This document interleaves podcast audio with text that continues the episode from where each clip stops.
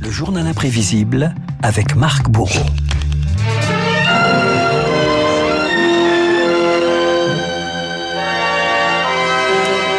Marc, c'est aujourd'hui la journée mondiale de l'océan, l'occasion de revenir sur un homme et un navire mythique, le commandant Cousteau et sa Calypso. Retour sur ces expéditions qui nous ont permis d'apprivoiser les fonds marins.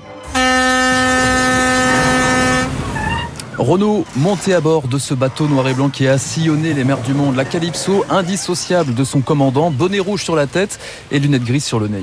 La Calypso, c'est un ancien dragueur de mines d'origine américaine où nous avons concentré le plus de moyens de recherche modernes possible. Cette croisière va s'enrichir de la collaboration de chercheurs et de savants, aussi bien français qu'étrangers.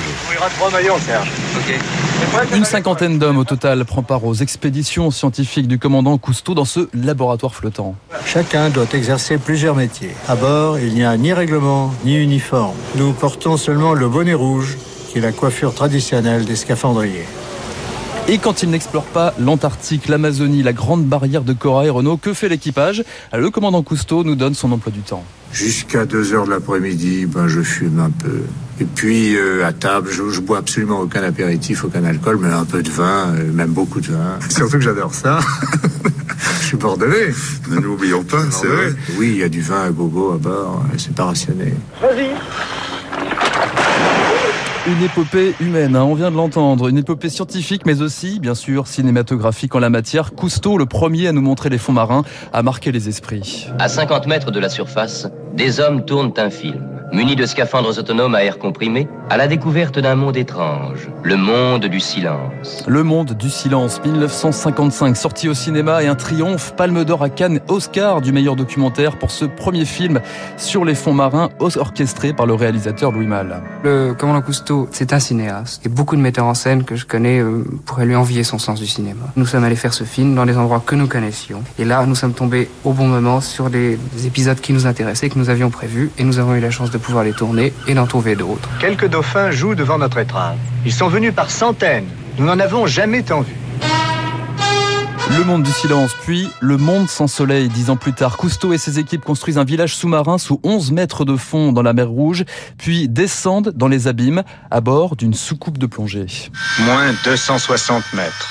Le rocher est entièrement recouvert de coquilles d'huîtres. C'est la preuve que le niveau de la mer a considérablement changé au cours des âges. Au-delà de la performance technique, c'est aussi un monde inconnu que découvrent Cousteau et son équipe, notamment l'incroyable découverte d'une grotte sous-marine. Au bout du tunnel, une poche d'air et de vapeur où la lumière jaillit pour la première fois. Ce que les gens ont du mal à se représenter, c'est la variété du monde sous-marin. C'est un univers. C'est comme si, ayant fait un film dans les rues de Paris, on disait bon bah Paris c'est fini, c'est en boîte. Ben non, Paris c'est infini, et le fond de la mer aussi. Le commandant Cousteau attend son navire, la Calypso, qui entre dans le port de Monaco. Il se prépare à lancer un nouveau défi au mystère et au danger de la mer. Cousteau se tourne ensuite vers la télévision, évidemment, et ses fameuses Odyssées sous-marines. J'ai vu une gerbe à gauche. Ah, derrière vous à droite, là 37 épisodes qui passionnent la France du dimanche après-midi, mais aussi d'autres pays, Renault, Cousteau et Shakespeare. Ça donnait ça. It will be the privilege of humans of our time to penetrate this unknown realm and to take advantage of it while protecting it. Voilà, c'est plutôt simple à comprendre, c'est voilà, l'avantage. ouais, c'est ça. Cousteau, je comprends l'anglais avec euh, le commandant, c'est formidable. Et vous avez sans doute entendu le mot Protect It. Cousteau se sert de sa renommée internationale pour nous alerter. Les océans se dégradent. Dès les années 70, il constatait la disparition de la faune et de la flore. Depuis 20 ans, on peut estimer à 35 à 45 la réduction de la vie dans l'océan. La mer est le réceptacle normal de tous les égouts, de tous les déchets. Tous les produits toxiques de notre civilisation aboutissent à l'océan. J'espère profondément qu'on prendra toutes les mesures nécessaires pour enrayer le phénomène. Ça va dépendre de la raison non seulement des gouvernements, mais aussi de tous les consommateurs, tout le monde. Jacques-Yves Cousteau, un combat qu'il mène jusqu'en juin 1997, sa disparition. Un an après le naufrage de sa Calypso dans le port de Singapour, Cousteau Cousteau et ses quelques mots, le bonheur pour l'abeille ou le dauphin, c'est d'exister. Pour l'homme, c'est de le savoir et de s'en émerveiller.